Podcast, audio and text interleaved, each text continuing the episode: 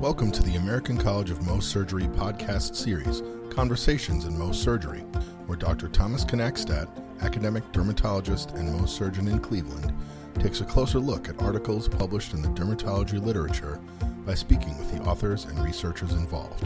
The podcast is an extension of the college's online bibliography, a searchable, high yield article reference library aligned with the micrographic surgery and dermatologic oncology fellowship curriculum, accessible to ACMS members at www.mohscollege.org/bibliography. Listeners can suggest articles for inclusion in the bibliography or guests for this podcast by sending an email to info at mohscollege.org. That's info at mohscollege.org. Thank you for listening. Hello, this is Dr. Thomas Knackstadt once again for Conversations in Mohs Surgery. Today I'm actually going to be chatting with two guests. I have with me today uh, Dr. Jerry Brewer, who's a professor of dermatology and a Mohs surgeon at the Mayo Clinic in Rochester, Minnesota, as well as Nat Jellinek, who is an assistant clinical professor in the Department of Dermatology at Brown University and an adjunct assistant clinical professor in the Department of Dermatology at the University of Massachusetts, and he works at Dermatology Professionals. Welcome uh, to both of you, Jerry and Nat. Thank you for having us. Thank you. Yeah, so I really wanted to continue the move of expanding the topic for the podcast beyond just reviewing individual research projects and and looking more of at the at the mission and the purpose of of Mohs surgeons as a whole at at what we do as an organization and what that means to you in your career and what it's taught you and how you're now teaching other people with that. Now, you are both involved with the ACMS uh, Foundation in, in different roles. So I'll, I'll turn to you first, Jerry. And um, how are you involved with our ACMS Foundation? I'm currently chairing the portion of the ACMS Foundation that supplies funding and opportunities for research type endeavors and particularly small grants and fellowship support in research projects. Okay. And and that what what is your arm of the of the foundation?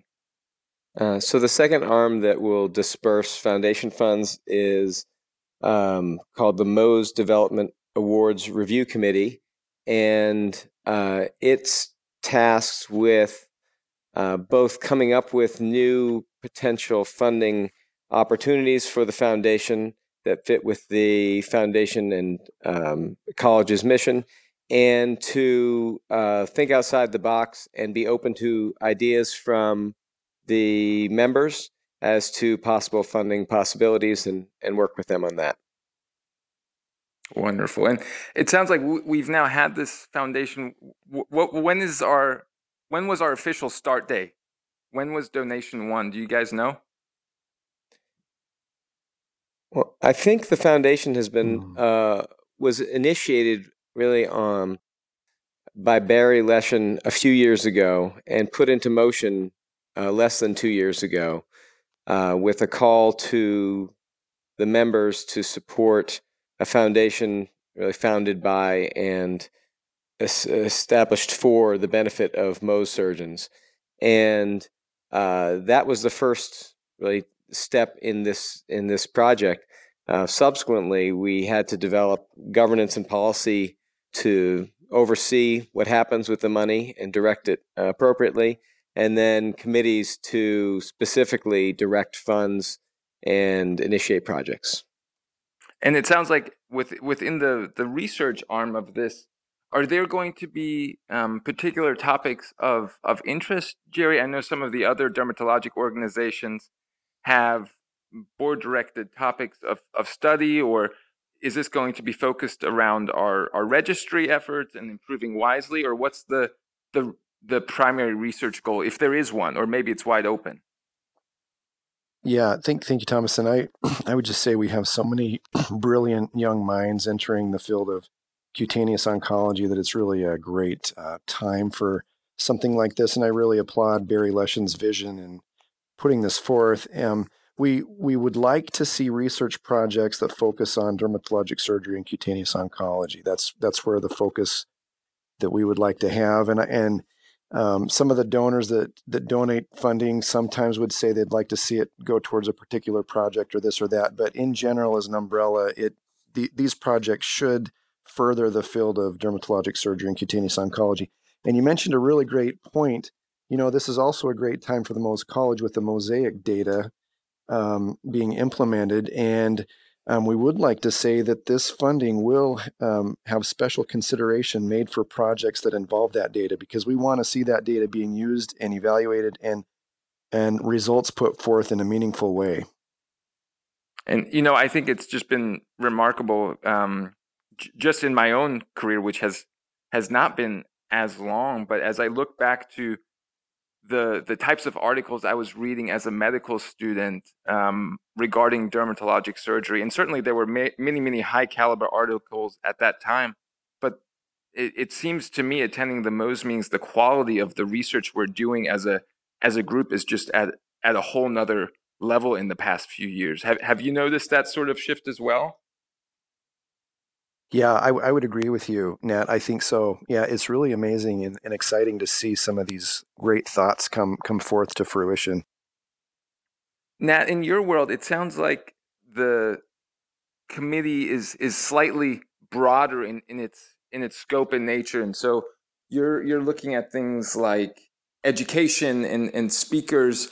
Uh, are we at a time point where you have any projects that are readily available to share, or is it still all uh, in in development uh, along the non-research aspects?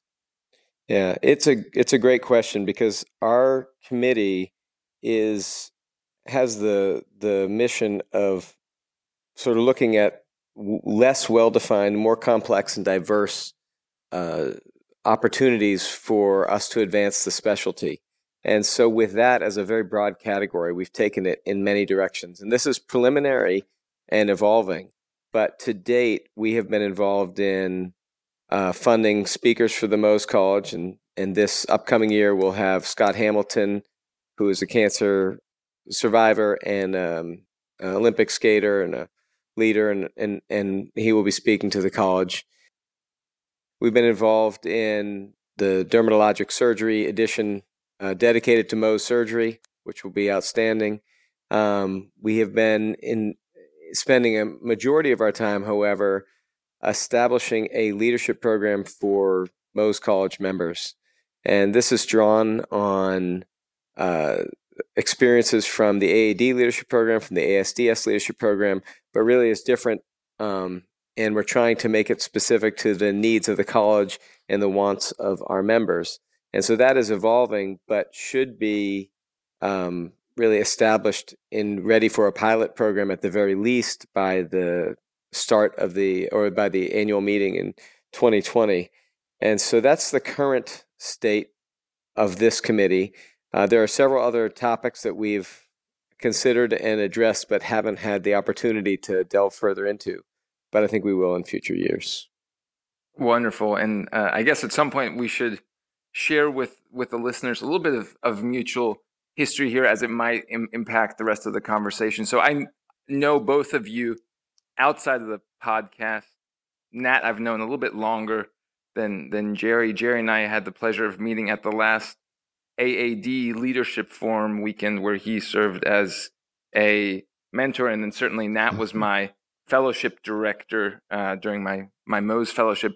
I, I bring that up because it highlights how both of you have assumed that role of leadership and mentorship, um, which are not the same thing, but oftentimes do go hand in hand. I, I'd love to hear from both of you. Maybe, Jerry, you can share first how you became involved with ACMS leadership in, in the early stages of your career. And um, if out of that you have any advice for for those following in your in your footsteps? Um, yeah, thank you, Thomas. I, you know, I had the the good fortune of just being around some fantastic mentors when I was early in my career, and part of that uh, fortune, um, fortunate set of circumstances for me led me to be involved in the American Academy of Dermatology Leadership Institute, and part of that helped me rub shoulders with people like Mary Maloney and uh, different presidents of the college very early on in my career, and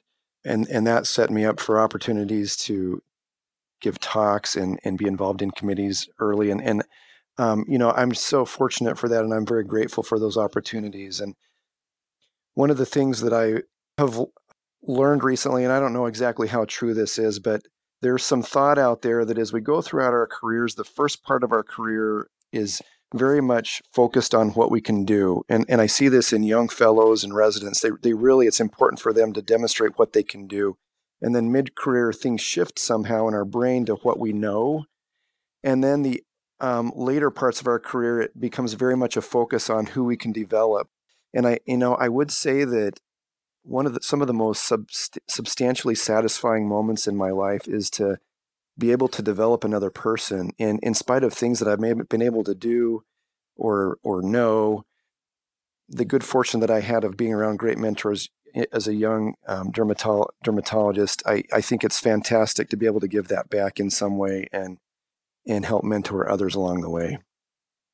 Nat I'm curious to hear your, your thoughts on the same question. Yeah I mean Thomas, we spent a great year together, and it, and that was, I mean, that's that encapsulated all that is great about mentorship and mentoring for me. I mean, I was lucky enough to uh, be mentored by many people, and in my fellowship, I had Mary Maloney as my fellowship director, so a common theme here. She's uh, incidentally on the Development Awards Review Committee and a very strong and and uh, wise voice on that committee, and to be in the position to be mentored by like a professional mentor has really helped shape my career. In part, it helped me realize that the field's bigger than myself, and you see it when your mentor puts you ahead of their uh, needs and puts you forth without putting themselves forth and wants to see you succeed and that is a pretty contagious phenomenon. And so I, again, was very lucky to be surrounded by many mentors as a resident and then have Mary as a fellow and have found that mentoring residents, fellows, being involved in the Mohs College as both a, a young member and now sort of a middle member has been probably the most rewarding part of my career. Yeah, it's it's great to hear you guys you know very much aligned in in your answers there and um, i guess i'll chime in as somebody who's still getting a lot of of mentorship. But i think that the acms is making it easier to to really become involved. We've now got website that highlights the committees that that we have and readily accepts uh, nominations and applications for that. So I encourage any of our younger listeners, uh, much like me, to to simply reach out and and ask to be involved because I've heard it time and time again. The the, the leadership seems excited to have the newer, younger memberships represented and um, and and hear their their voice as well. Thomas, I did want to put in a, a quick uh, related plug. I think a lot of us feel that way. I mean, I think for many of us, the Mohs College is the organization to which we feel most closely tied, professionally, personally, looking towards the future. And the opportunities in the college are are there. And having a leadership initiative that is that helps those younger members get both advance themselves professionally, which is historically really where these leadership programs have have been geared, but also help them to work within the college, which I think is a an untapped resource for the the younger members of our college, because I think they do care about it and want to serve, and um, this will benefit them and the college. And I think we have an opportunity, and a very important one, and a timely one, to take this chance to help mentor and develop leaders in terms of advocacy, both public policy and sort of more governmental issues. And I think there are people interested out there, and we're really hoping that the leadership initiative will birth a generation of young Mohs surgeons who are going to step up and take this uh, forward in the next uh, 10, 20 years. And I guess I'd like to put both of you on the spot there, realizing that the answers are oftentimes similar and there's many, many books written about it. But Jerry, what does leadership development look like if you apply to to the Mohs College or or a Mohs surgeon? Is there anything in particular that you've found through work with the AAD or ACMS that really stands out as being a vital leadership skill or or quality or series of qualities amongst growing or developing leaders? Yeah, thank you, Thomas. That's a really great question, and um, there's there's so many things about being a leader that's um, hard to put a finger on, and it's maybe a little bit subjective here or there. And um, I guess I would also say that it's you know it's ongoing. I still feel like there's so many ways that I need mentoring in my life, and it never goes away. I I, I need mentoring in a lot of areas, and um, and in the same vein, there are plenty of uh, all the young surgeons in the college are are fantastic mentors, and so it really doesn't matter. I think how far along we are in our career. There's always opportunities to mentor and be a mentee, and um, I don't know if there's like a vital portion of the college or experience you need to be involved in. One of the things that I really hammer in um, some of my talks about leadership with fellows and residents is a couple of qualities. And one of the qualities that I highlight more than anything else is the quality of gratitude. And, and this highlights a little bit about what Nat just said about, you know, something that's bigger than yourself. And, and I think as you evolve into your own leader, if you can if you can understand that being a part of something bigger than yourself and promoting somebody else's career and and being grateful as a way of keeping you humble along the way those are fantastic ways of developing into a really great leader absolutely no i i think um it, and it shows you know um mentees trainees fellows um readily sense people eager to teach eager to impart knowledge eager to to help careers develop Nat, I know your group will be more specifically tasked with the leadership development, and I imagine you guys will have a formal process for that. But anything that, that comes to mind in addition to, to Jerry's highlighting humility and gratitude for for, for what um, our leaders need? I think keeping an open mind and uh, coming to all of this with the right attitude. Uh, I think being open minded is really important here. We're used to operating solo, making all of the decisions um, on a day, daily basis. And I think in these leadership roles, I agree with Jerry. Sort of, there's a never-ending mentoring for us, for everyone out there, and keeping an open mind to new ideas, new ways of doing things, new approaches is, um, and and that goes along with sort of a underlying humility that that we have this enormous resource of a shared college of brilliant people and utilizing everyone to raise us all up. And Thomas, I would I would just add to that. You know, I read recently a book that was really fantastic called "The Obstacle Is the Way." I have no uh, stock in that book, um, and the the author gives this um, kind of uh, podcast at the end of the book, and he talks about the art of approaching a potential mentor and he gave some really fantastic insights, I thought, and kind of reminded me back when I was brand new in the college. And I just came up to Dr. Zitelli and asked him what he thought about a study I was thinking about doing in melanoma. And um, and uh, this author, this right, bright young author of this book, brings up the point: if you want to look for a mentor, don't be don't be scared to go ask for somebody's opinion. And if you're doing something in your life, bring up the scenario, and automatically within a couple seconds, the mentor is going to be invested in how you're doing and going to want to see you succeed and that's that's a really great approach rather than coming to somebody and asking them to do something for you. Yeah and I, you know i think it just the the opportunities sort of spiral. If you present yourself as as an eager learner a, a motivated individual um, i think very quickly you'll be surprised as a as a new member how how ample the opportunities for for involvement are, especially if you have a, a foundation of, of mentors and, and caring leaders surrounding you. Nat, any book recommendations for us? Well, In the in the gratitude world, there's a really fun book by AJ Jacobs called uh, "Thanks a Thousand: A Gratitude Journey," where he really echoes what Jerry said that there's more and more evidence that overall uh, fulfillment and contentment and happiness is associated with or correlated with uh, realizing gratitude for what we have. Um, as a coffee drinker, he spends a lot of time talking about his gratitude for coffee and all the steps that make the coffee come to the table from the bean growers to the roasters and all that. But it's a good read, and I think it does bring to um, the table how important gratitude is. I want to circle back around.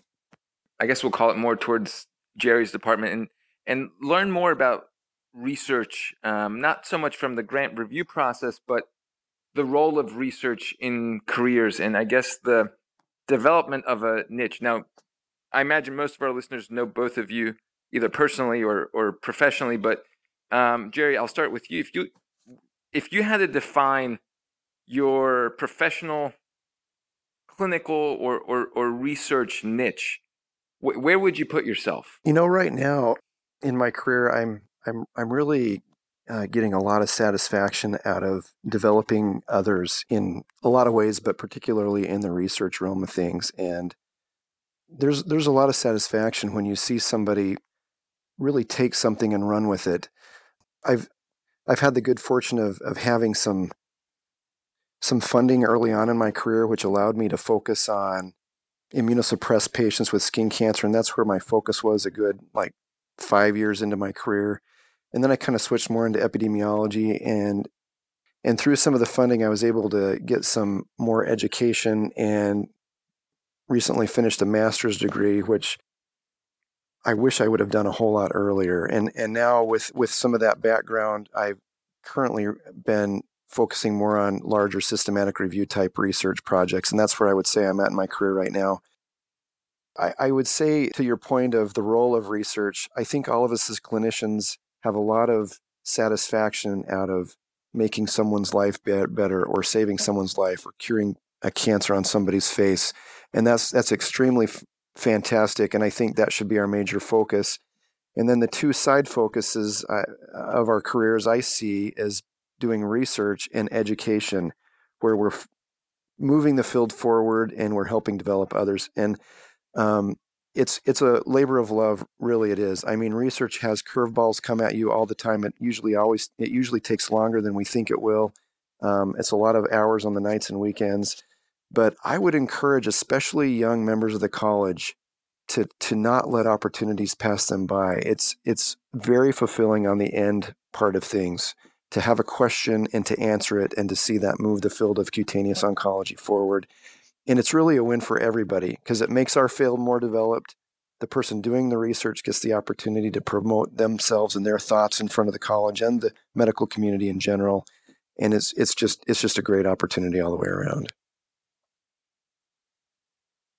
I want to probe into the beginning of your comment there. Um, tell us about the masters uh, that that you chose to pursue, and and what prompted that. Because I'm sure you're not the only one mid or early career who's thinking, should I do this?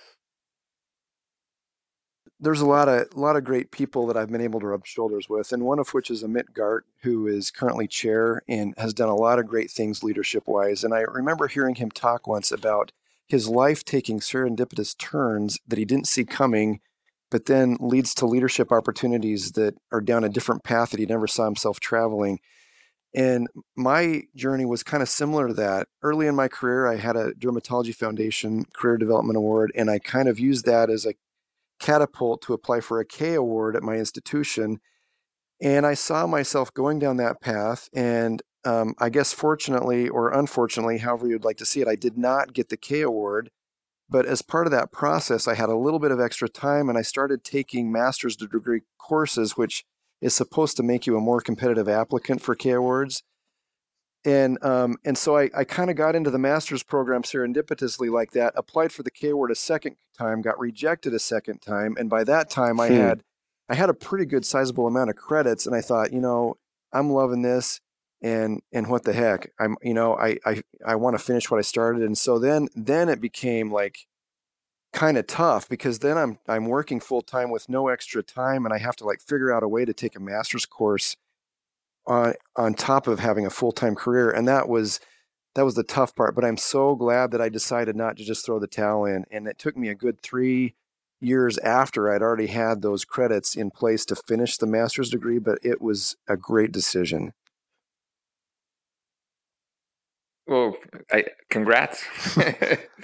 um, I, I think that's a great story, and what you say about setbacks and and keep pushing on and and not allowing um, any of that to sort of be more than opportunity to to work harder or, or work smarter, um, I think is great. Nat, I'd, I'd love to hear your comments on research in general. Um, is there value to to developing a niche and, and becoming a world expert or or national expert in something? Yeah, so I think for me and for people whose research I find most interesting, um, it's clear that we're we're um, we're doing it because it's what we care about. We're not doing it because we have to do it. And so, for me personally, I've always written about things and researched things that were interesting to me, and that's been a moving target as time has has moved on, um, with certain themes underlying it. Um, but it's allowed it to keep it fresh um, and and pretty much never ending because we're lucky enough to be in the field where there's constant challenges and questions that are raised um, pretty much every day questions that aren't answered and those are all opportunities for research and so in my career i've picked and chosen topics that were most interesting to me and that i felt i could help answer and address my research towards those questions. Uh, and I think it's kept it fresh for me. And I think I wanted to echo, though, with uh, Jerry's point, it's not a linear process. I mean, it's anything but a linear process. And sometimes the projects that seem to be, you know, least inspiring end up being the most linear and quickest to complete. And the ones that are, you know, you're most proud of just get hung up in review process and data analysis and everything else. And I don't want to talk Thomas, about. you and I have a project very similar to that that that we can talk about later. Um, you don't want to talk about yeah, yeah. This is going to turn into a therapy session rather than a uh, podcast. But uh, I think it, you know, even those those moments are learning moments, and it doesn't make it any less valid. And maybe the victory is even sweeter when you finally push that thing through um, you know, Jerry's story was very poignant because, you know, Jerry is world class, and for him not to get a grant uh, there, you know, points to several things, but one of which is just how competitive these grant um, applications are, and two, how random it is, the whole process. And so I found it really inspiring to hear that Jerry took that and made made it his own and came out with a degree that's actually helped change his career. And I think acknowledging that our careers are this this um, it's like a moving target as we go and you really can't predict where you're going to be in five years based on life experiences and interactions and and new ideas that you get exposed to and one of the best things about the Mohs College in our meeting is that you go there, you just get exposed to new ideas. And I come out away from every meeting thinking about things I never thought of before. And um, so for for the again for that I'm very grateful. And I you know I come away from each meeting thinking good lord I got a lot lot more work to do you know? And that's future ideas for research. Absolutely. And I think um, while, while I hadn't thought of it before if we fast forward a year or two I imagine the um, the the research arm which um, individuals can directly apply for for research funding um, uh, that's that's already open, Jerry. Is that right? Correct me here if I'm wrong. Correct. Yep, that's right. Applications are open. The full application deadline is January 15th, 2020. So people who are interested in potentially uh, being um, competitive for a grant, um, that's the deadline you want to shoot for. And I guess I'll just be clairvoyant and say there there will be a lot of applications um, because we have some really excellent people.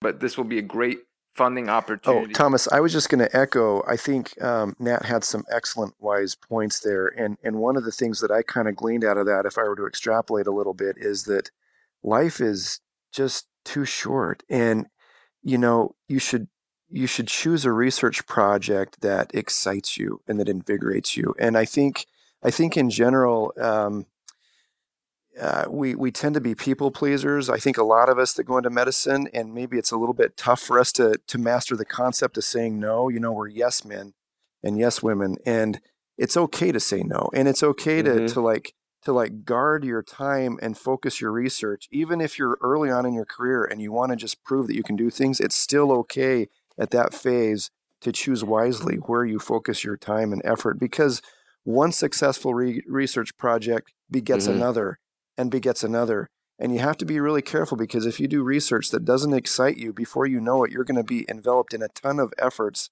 that does not excite you. And that's not where we want to be. I, I, I really appreciate your, your segue. So we are recording this podcast at 5:30 p.m. on a on a Friday night, uh, Eastern Standard Time. So mm-hmm. um, I, I want to learn about right. time management techniques in the last few minutes of our podcast. Any sort of simple things, Jerry? You mentioned learning to comfortably say no being something that's really helped you. Do you have anything else that you'd want to add there? You know, um, one of the people that I love is Amy McDonald. She's a psychologist in Chicago that does this fantastic talk about um, work life she doesn't call it balance because she says there's no such thing as balance. She, she says like work life thriving. But I, I think, and I, I really kind of appreciate her take on things.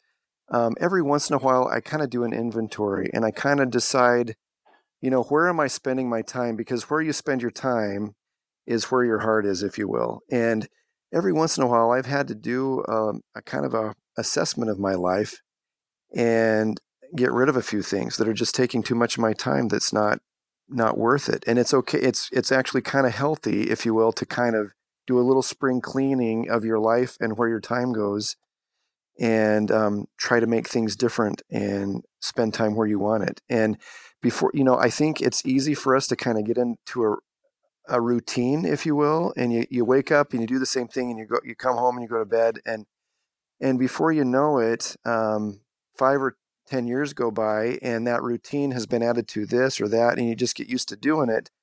But if you don't consider on a regular basis what you need to get rid of in your life in order to have time to spend in other areas that you're maybe lacking to have a balance then you're going to really sometimes miss out on the most important things in life Nat I, I turn it over to you how how do i manage my time better yeah.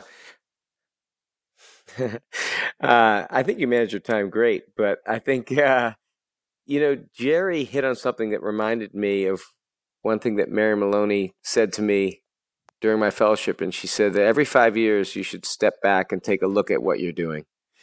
And I think, you know, she was talking maybe generally, but I took it as specifically professionally because I think Jerry's right. You can get on a, um, just on a pattern of doing things a certain way and life is short and all of a sudden 20 years have passed and maybe that's not the direction you want it to be going and having a point where uh, one sits back looks at where you're at and where you're going and consciously decides whether to keep going rather than just um, in a patterned way keep going or to remove this add this change direction it, it was very wise advice for me and i've tried to take that personally.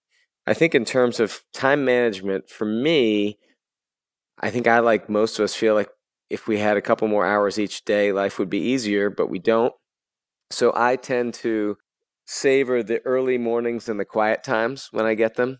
It's the for me the time when I can actually get through the list that I made. That's sort of another thing for me is making lists, but having a list and then getting up early enough and motivating early enough to have a few hours before the daily grind starts.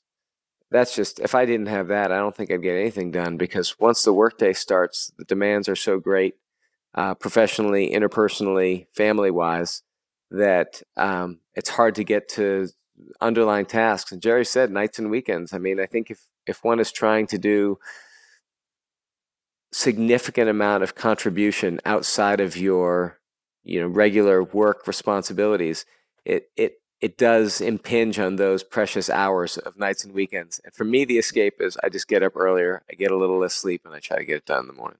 And Thomas, if I can, can I add a little bit to that?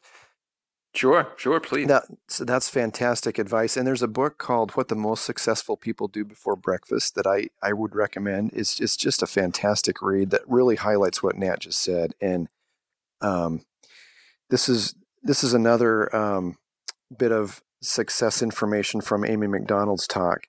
She says if she's really going to boil down time management and balance and success in life, it comes down to three things. Number one is exercise which I'm a big I'm a big advocate, and I and, and, you know I, I I get some people for whatever situation it's hard, but do the best you can, and if you can exercise, I just find that the mind and body just works better throughout the rest of the day.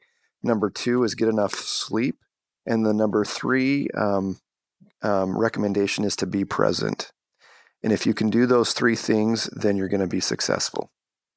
And we could probably have an entire podcast on what it means to be present in the everyday distractions of of, of smartphones and and n- urgent but not important interruptions and things like that. And I find for myself, I, I think my best research ideas occur in the middle of, of exercising, which may sound sad, but it's really done me well to to to have pen and paper ready in, in, in case something crosses my mind as a fleeting thought.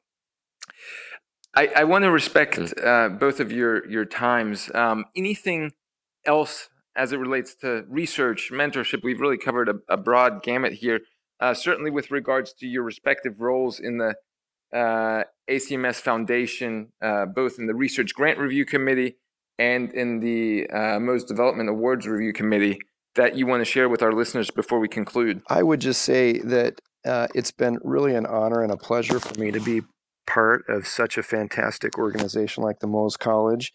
And um, I would just end with a quote that the only person that you're destined to be is the person you decide to be. And I think that that quote, um, I can't remember exactly who said that. I think it was one of the presidents of the United States. But I would just leave that parting thought that, you know, we have we have the power to be who we want to be. And you get up every morning and you make the circumstances that you want to have and and you just do it. Wonderful.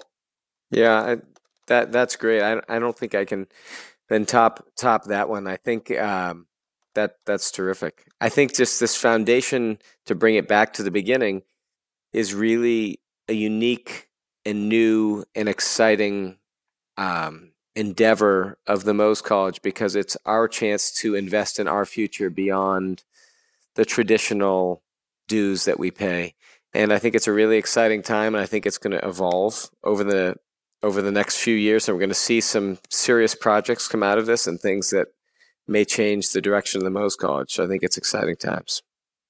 Well, um, Jerry and Nat, I want to thank you both so much for taking the time to chat thank with you, me Thomas. today. Thank you, Thomas. I want to thank our listeners for their attention. To all of our listeners, please share this podcast and in this case to to both of our guests please share this podcast with your colleagues and trainees. Um, we're always looking for feedback uh, as this podcast has uh, now been going on for a year and we want to continue to uh, improve it. If you have guests we've had a couple of suggestions and nominations that we'll be scheduling for podcast interviews in the coming months. Um, from a housekeeping standpoint uh, please keep in mind that acms abstract submission deadline is january 6th of 2020 and if you have any other questions about the foundation, um, certainly you can visit uh, themohscollege.org forward slash foundation uh, and, and, find most of that answered there. Uh, I thank you all, and I hope you'll join me next time on Conversations in Mohs Surgery.